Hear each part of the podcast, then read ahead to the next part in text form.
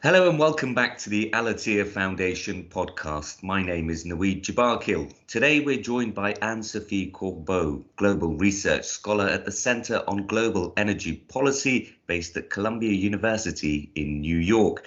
Anne-Sophie is a world-renowned expert on trends in the gas industry and we're very excited to hear your views. Welcome, Anne-Sophie. Hello, Naweed. It's very nice to uh, be with you today. Great. So let's get started then. Maybe COP26 would be a good uh, marker point to begin. What are your overall, overall thoughts on the conference that we've just had, its outcomes, and how do you think the, the deal that was reached in the end will affect the global gas industry? I think we are coming out of COP26 with probably more optimism, uh, but also a sense that there is a lot to do. I mean, uh, we have seen a certain number of commitments. For example, you know, India committing to net zero by 2070, uh, Russia and Saudi Arabia by 2060. Uh, there have been also a certain number of pledges. Some of them are going to impact directly the gas industry. So, for example, there has been the methane pledge, and we can talk about that later. Uh, there has been also an agreement to phase down but not phase out coal, uh, which is important for the coal and gas dynamics. And I guess you know this kind of commitment has probably disappointed uh, some people. Uh, also, uh, one comment which doesn't really affect the gas industry uh, is a comment uh, to halt and reverse deforestation by 2030. This is very important.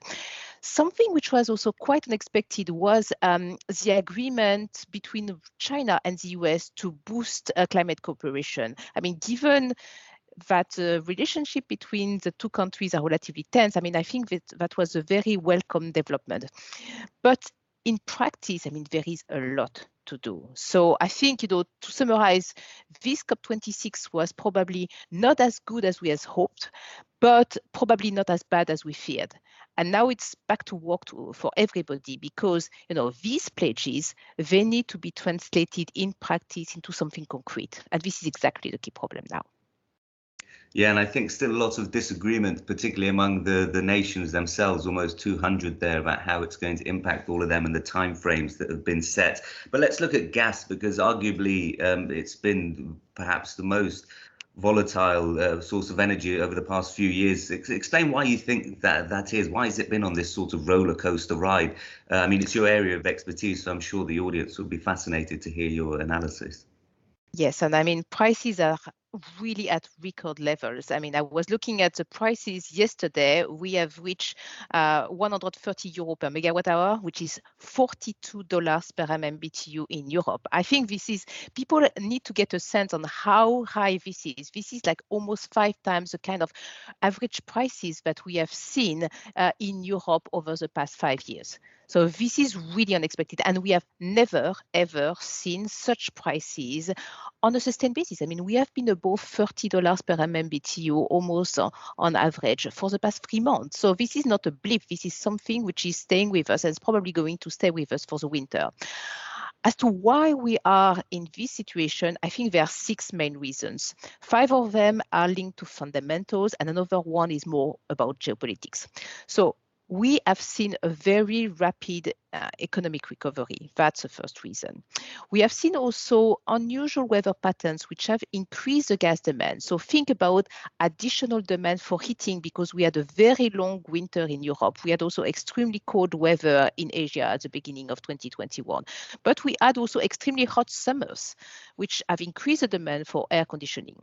At the same time, we have also seen low hydro and low wind in some regions. I mean, Brazil, for example, as is facing the worst drought in a century. So of course they need more LNG. And China is the same thing. They have problem with hydro. In Europe, we have seen less wind. So this is the, the third reason.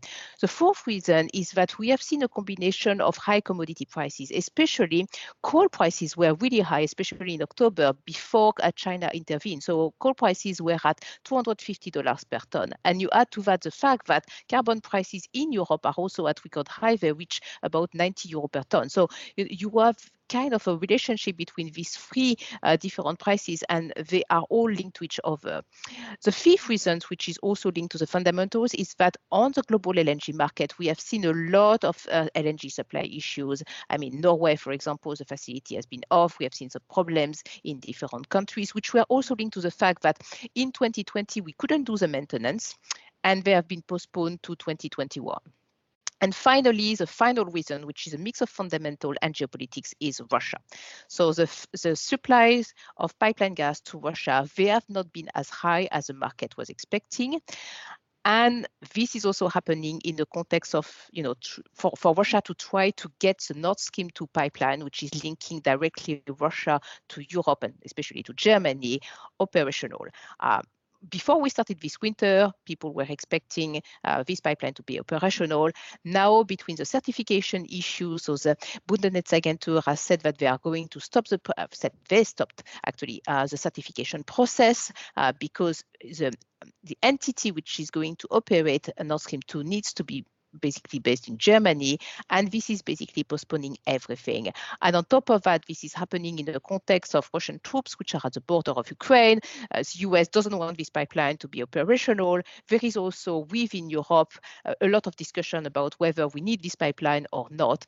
And, and this is basically what people are looking at. So right now, people are looking at two things, the weather and whether or not Russia is sending more gas through the usual and the, the historical and existing pipelines. These are the, the two things that people are looking at.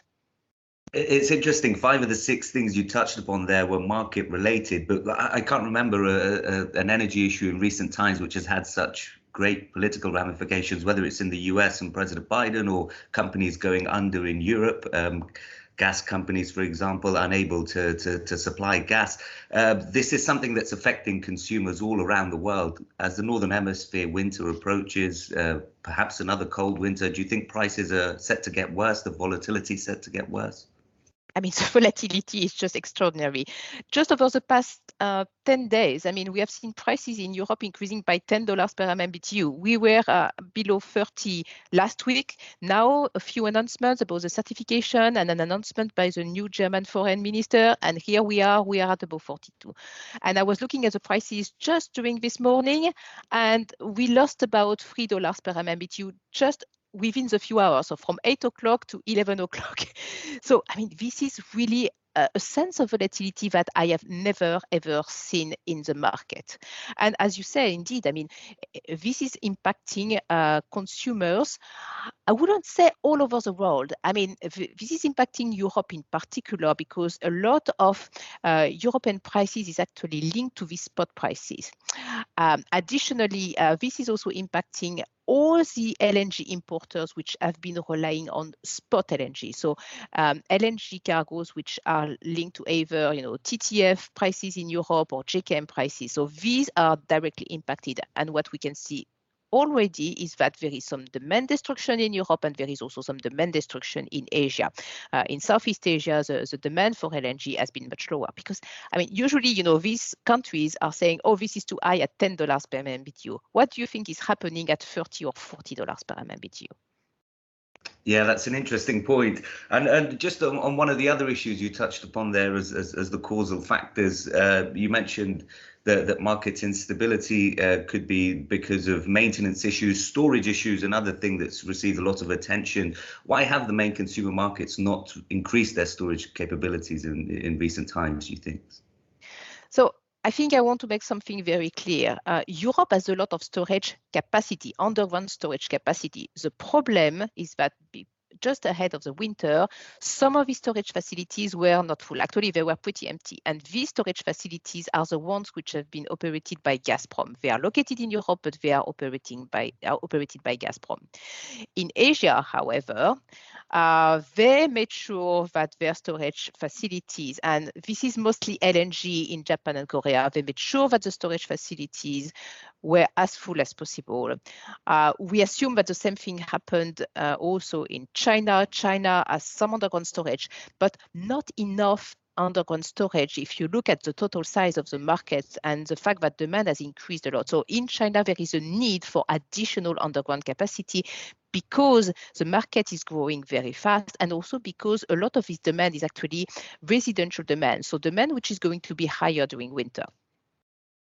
And and just to go back to, to, to methane, you, you, said we'll talk about it later. But one thing I noticed at COP26 was the, the, the element of surprise when President Biden announced the, the, the the big uh, plan on, on methane. Some people think it may be a, a, quick but essential fix for climate change. How will it impact gas producers, do you think, and can they fix this emission problem more quickly?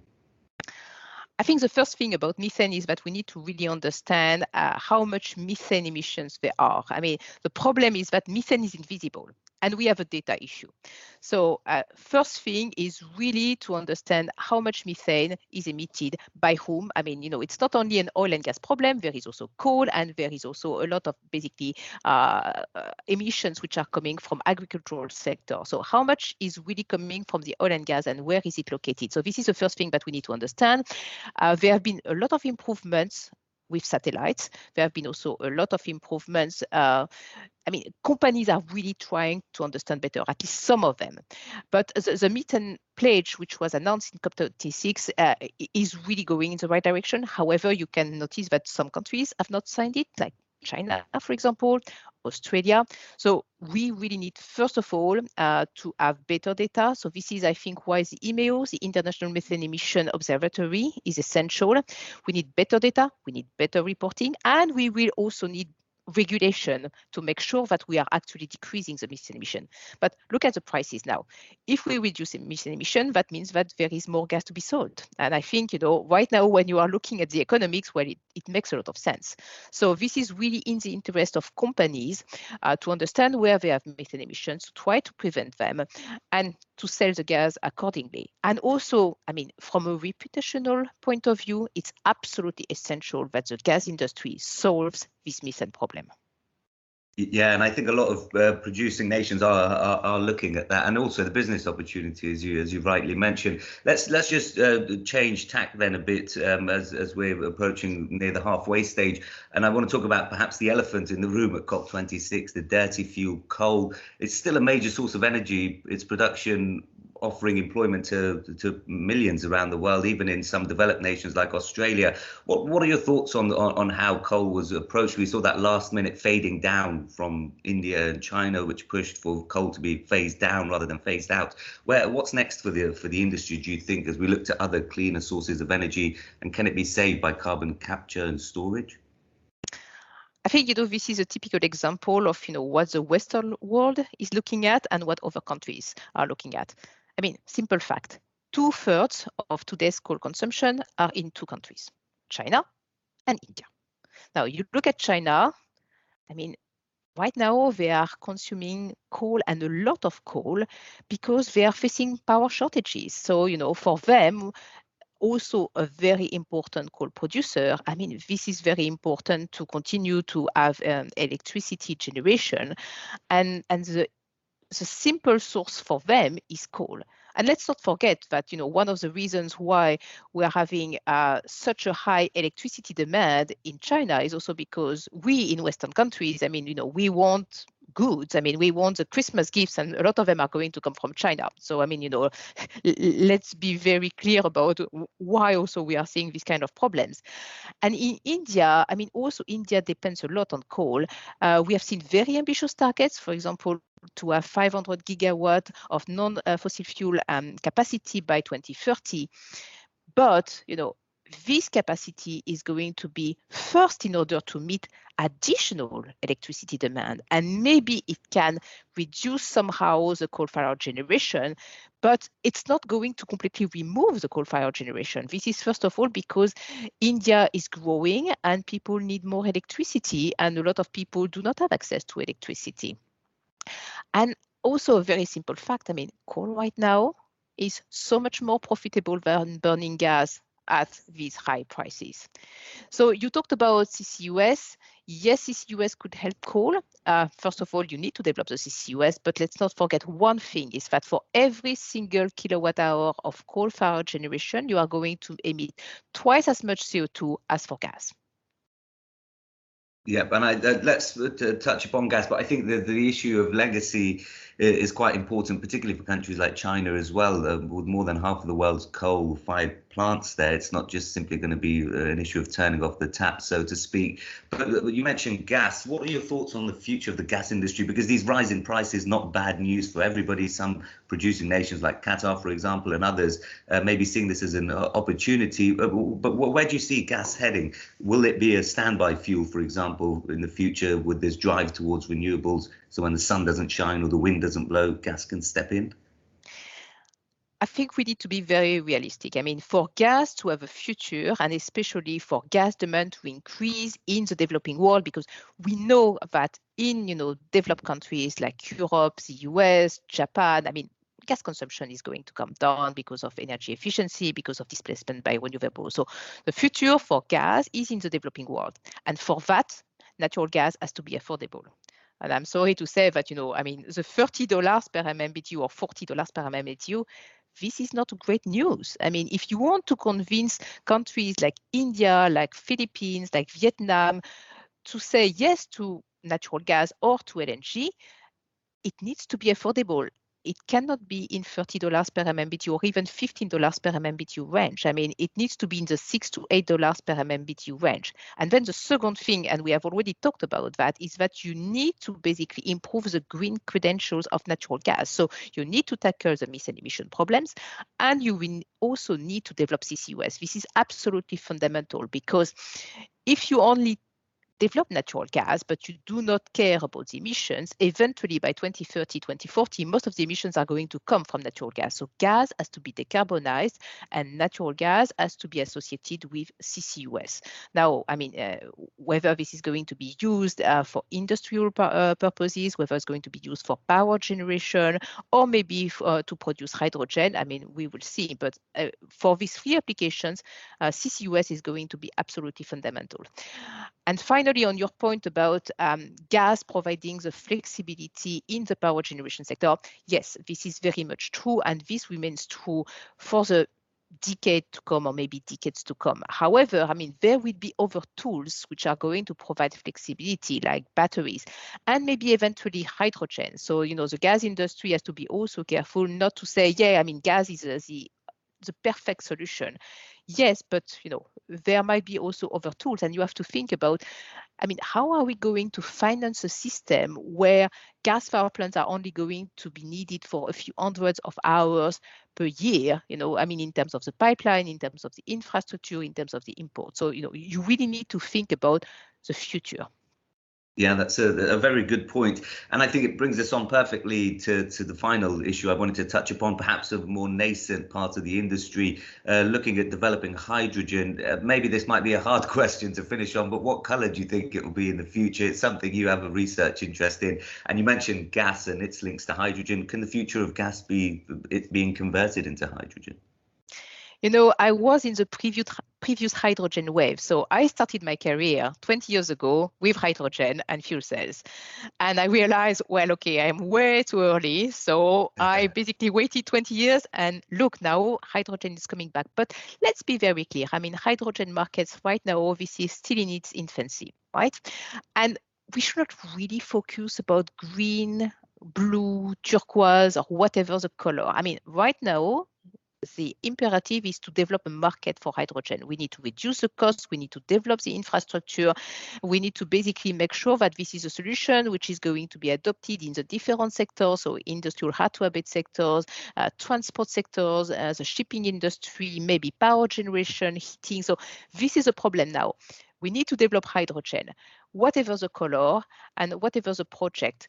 And for gas, indeed, I mean, hydrogen is likely to be a key source of demand and and and the, the, the problem again is that what are we going to do with the carbon? Because if you are talking about the blue hydrogen, when we are where we are reforming natural gas and we are basically uh, storing uh, the CO2, so you need to develop the CO2. Or if we are looking at the so-called turquoise hydrogen, which is pyrolysis, and you get carbon black. But do not forget something is that for every kilogram of hydrogen, you are going to get 2.5 kilogram of carbon black. So very soon we are going to have more carbon black than the current market if we we are developing pyrolysis at scale. So you need to do something about that carbon black as well. So to summarize, I think there is a lot to do before we even develop, you know, a market for hydrogen, but that could be a good opportunity for natural gas if and only if CCUS is developed as well at scale. Yeah, coming back to that that same issue again, it's fascinating stuff. Uh, if you do think of any other good business ideas you're working on now, do let us know because it would be a shame to talk in 20 years' time and realise we've missed out uh, uh, on another one. But Anne Sophie, that question probably will leave it there. They're running out of time. But thank you so much on behalf of the Al-Attiyah Foundation for joining me and providing us with your expert analysis. I'm sure many of our listeners would be appreciating what they've just heard. The foundation very much looks forward to speaking with you again in the future. Thank you very much. It was my pleasure. And listeners, thank you very much for your time. Be sure to keep up to date with all of the Al-Attiyah Foundation's work by following us on Twitter and on YouTube. Thank you and goodbye.